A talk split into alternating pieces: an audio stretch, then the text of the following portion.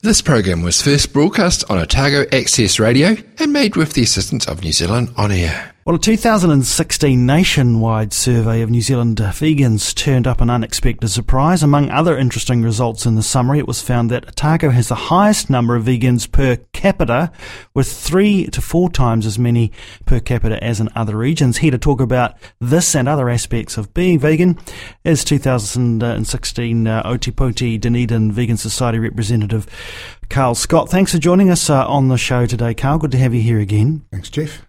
Tell us about the survey. When was it carried out uh, and by who?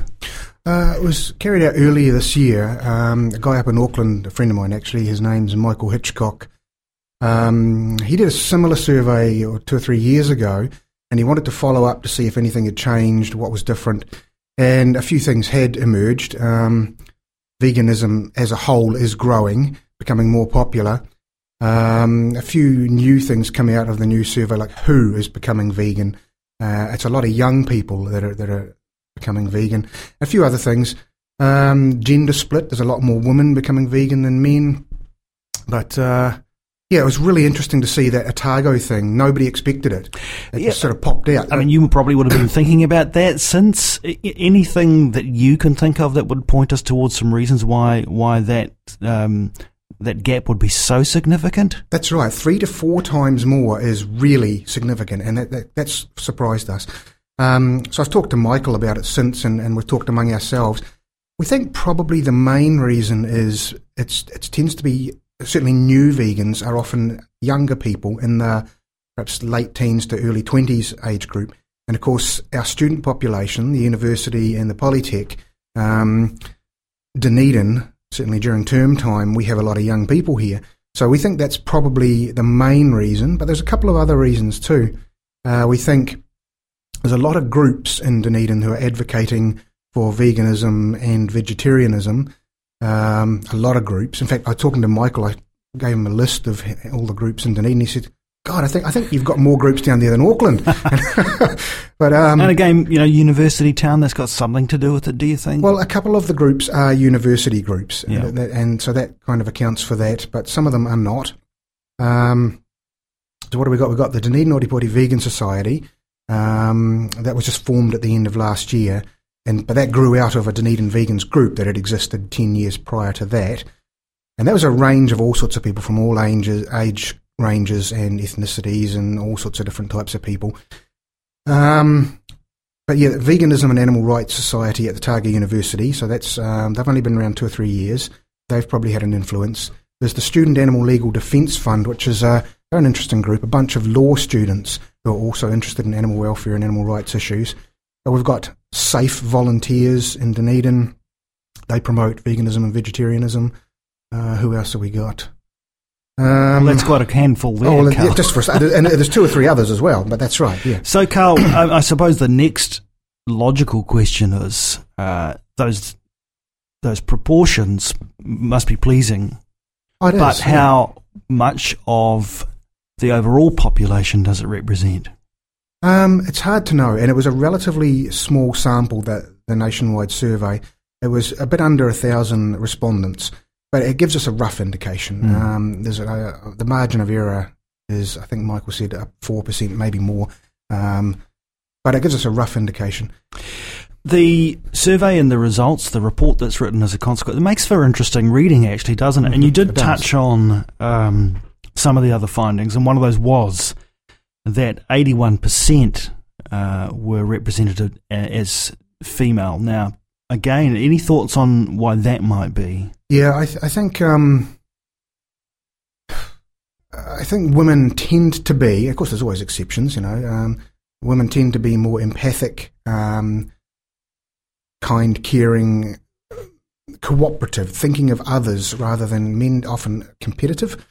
Um, there's also this um, rather annoying, in my opinion, bloke culture that's kind of a bit of a hangover from days gone by that's still hanging around like a bad smell that you've to be a real man you've got to eat lots of meat and you've got to be go hunting and things and I think that's just so out of date but there's still a few people clinging to that sort of mentality I, I would put those two things uh, would be the main way I see it And in that regard, uh, among the groups that, that you're aware of, is you know, is there any effort going into trying to change that statistic? Um, it, ha- it, was discussed in the report, and, and now that we're aware that it's such a big gap, we always knew there was a bit of a gap. Mm. So we are thinking about okay, how can we address that? How can we break down that barrier with men? Obviously, women are coming on board, and that's a great thing. But how can we break down that barrier with men? I think um, positive role male role models helps. There's a, a friend of mine, Apollo, a Samoan guy who's uh, in the New, sergeant in the New Zealand Army and he's been vegan for a couple of years, and he's become quite outspoken about it, and he's got getting media coverage, and I think a lot of people are saying, well, here's a really blokey bloke, but he's vegan, yeah. you know, and so so positive male role models. I've also heard recently, and I'm not going to name any names because at the moment it's a rumor that two of the Otago Highlanders have recently become vegetarian. Right. Now, not that's not quite vegan, but they're getting there, yeah. and that's for environmental reasons, and that's an interesting angle. That's a lot more people are becoming vegan for environmental reasons. The report talks about these th- the three pillar approach to yes. veganism. Um, can you break that down for us? Explain that for our listeners. Sure. Most people who go vegan, um, it's for respect for animals. They they respect animals' lives. They recognise well, we don't actually need to eat animal products, and we can clothe ourselves and have happy, successful lives without exploiting animals. So they choose to. The, um, the other pillar is environment. There's a lot of information coming out, and I'd highly recommend anyone watch the documentary Cowspiracy. It explains it perfectly. It compares industrial agriculture to organic uh, agriculture to vegetarianism to veganism, and, the carbon footprint and the general environmental footprint. Veganism ticks all the boxes most strongly. The third pillar is, of course, health. Now, you've got to add a bit of a caveat to this. You can you can be vegan, uh, eat a vegan diet, and be quite unhealthy if you do it wrong. but all other things being equal, ditch the animal products, have a whole food plant based diet. There are proven health benefits to that, and there are proven health problems to eating lots of animal products. Heart disease, stroke, type 2 diabetes, and certain types of cancer are all strongly linked to consumption of animal products. So, those three pillars the main one, animals, environment, and then health are the three. And so, are any of those three pillars more strongly represented, do you know, in terms of the reasons why people are, are drawn towards veganism? It seems to be um, respect for animals, seems to be the main one. Although, as I say, with the Highlanders as an example, um, those, those two people, um, the environmental things side of things is really emerging.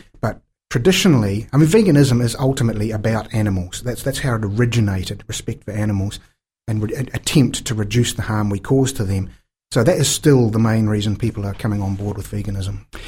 How much easier or otherwise is it to make that choice now? I mean, I'm thinking, for example, um, it's one thing to make decisions about the way that you will gather your own food and shop and all those kind of things. It's another to go into town of a Saturday and meet up with friends and, and, and go for a bite somewhere. Absolutely. How is that looking at the moment? Well, I, I think in Dunedin it's awesome, and that, and that's the, the third reason we think that Dunedin's really thriving. It is really easy to be vegan in Dunedin. Um, we've got Centre City New World has got an amazing, in particular, a lot of the supermarkets have got a good range, but Centre City New World in particular, that's the go-to place for most Dunedin vegans. They've even got a wee aisle, a section, one of the aisles with vegan specialty products. But there's also, we've got three businesses that are 100% vegan. The Joyful Vegan at Otago Farmers Market, they get queues there every Saturday morning and they sell out every Saturday morning. Um, who else have we got? Oh, it's just a, a wee cafe that's just opened recently by the Fortune Theatre yep. on Moray Place. Black Cat, 100% vegan cafe. There's also a vegan bakery. Funny enough, the name is also Black Cat. They're not related, the two businesses, but anyway, yeah, so there's 100%. Then we've got Potpourri um, that are vegetarian and with vegan options. Then we've got a new business that I highly recommend everyone uh, check out, Naturelli. They're opposite the Rialto Cinema down a wee side alley, hence the name. They've got um, they're 100% vegetarian and almost all vegan, and they've got an amazing range of food. So there are tons of options, places to go and to buy products. There's also Asian and Indian supermarkets. You can get all sorts of exciting things in those places. So you've been committed to veganism for how long? I have been. Did you? Yeah, yeah. I've been vegan uh, a bit over six years now. Okay. Yeah. So you will have seen significant changes in the city over that time, and in, in that regard, the one that you've just been t- speaking of. Yes, yes. Uh, Dunedin's always been reasonably strong, but yes, I have noticed growth, especially these businesses that are 100% vegan and, and heading in that direction. That's a trend. There is a connection, um, correct me if I'm wrong, between uh, many of the groups that are uh, out there that you mentioned earlier and activism of one sort yes. or another. You yourself, um, you know, have hit the headlines from time to time for some of your own work. That's right. Um, so, I mean, is that a common thread as well? Uh, people who not only make the choice for themselves, but want to see significant change within their own communities? Mm-hmm. Um, I think the way I've often explained it before is if you put 100 vegans in a room, maybe five or six of them will be activists, animal rights activists. The rest are just what I would, like Gandhi said, be the change. They're just being the change, being vegan, doing their bit in their own way. And a few of us are trying to spread the word and encourage others to do the same. And occasionally we take that extra step beyond advocacy into activism, where we're pushing to get people's attention and get them talking about the issue. Um, there are people who feel that this is an important, it's not just a lifestyle choice, it's a social justice issue. If we don't actually need to be killing animals, then why are we doing it? So um, we're pushing for change and trying to raise awareness also, um, I think the day is coming pretty soon. We're going to be talking to politicians about this quite seriously. Um, to recognise that there's, there's an opportunity to transition to a better way of doing things. I'm speaking to you today in your capacity as a representative of uh, Dunedin Otepoti Vegan Society. Mm-hmm. Uh, what do you do? What do you gather for? Okay, well, um, I'm glad you brought that up because I actually wear two hats. I'm, I'm, I'm one of the organisers for the, for the Doves, the Dunedin Otepoti Vegan Society, also involved with Dunedin Animal Rights Collective. So yeah, I got my Dove's hat on today. What we do is um, promote. Uh, we if somebody transitions into veganism and or they're on their way into it, or they have become vegan and they want a bit of support, advice, information, or just want to hang out with other vegans and, and sort of share food, talk. We, we, provide that sort of a space, um, a space for people to meet, to learn, and the plan is uh, in the next few months to get some resources available for people. You have a Facebook presence. Um, yeah. uh, how many members at the moment? Well, it's kind of interesting. Um, we've got a bit over 200 on our email list. We've got oh, well over 300 on our Facebook page. Um, but we've also got a Dunedin Vegans and Vegetarians Facebook group, and there's well over, well, we're nearly up to 1,200 people on that. Wow. Yeah, yeah sticking your other hat on for a second. Okay. Uh, yeah, in, respect of animal rights. Uh, any actions that you're uh, planning at the moment? Any particular uh, uh, initiatives that you think are important uh, in, yep. in, terms of what needs to happen over the next few months? Mm-hmm. And this is not directly related to veganism, but um, yeah, Dunedin Animal Rights Collective and some of the other groups in Dunedin are joining forces Otago University have proposed to build a new animal laboratory. They've already got one in the Hercus building on Great King Street, um, but they want to build a new one. And we're saying, well, hang on a minute. It's the 21st century. We need to be moving away from animal testing to, there are already a lot of alternatives available and new alternatives being developed. Instead of investing millions of dollars on remaining entrenched in this old paradigm, how about you spend that money on advancing away from animal testing, as other universities around the world are doing? Um, Johns Hopkins and UC Davis in the United States, Utrecht in the Netherlands, they've got centres for alternatives that actively, not only is it better for animals, but it produces better scientific data for studying human illness.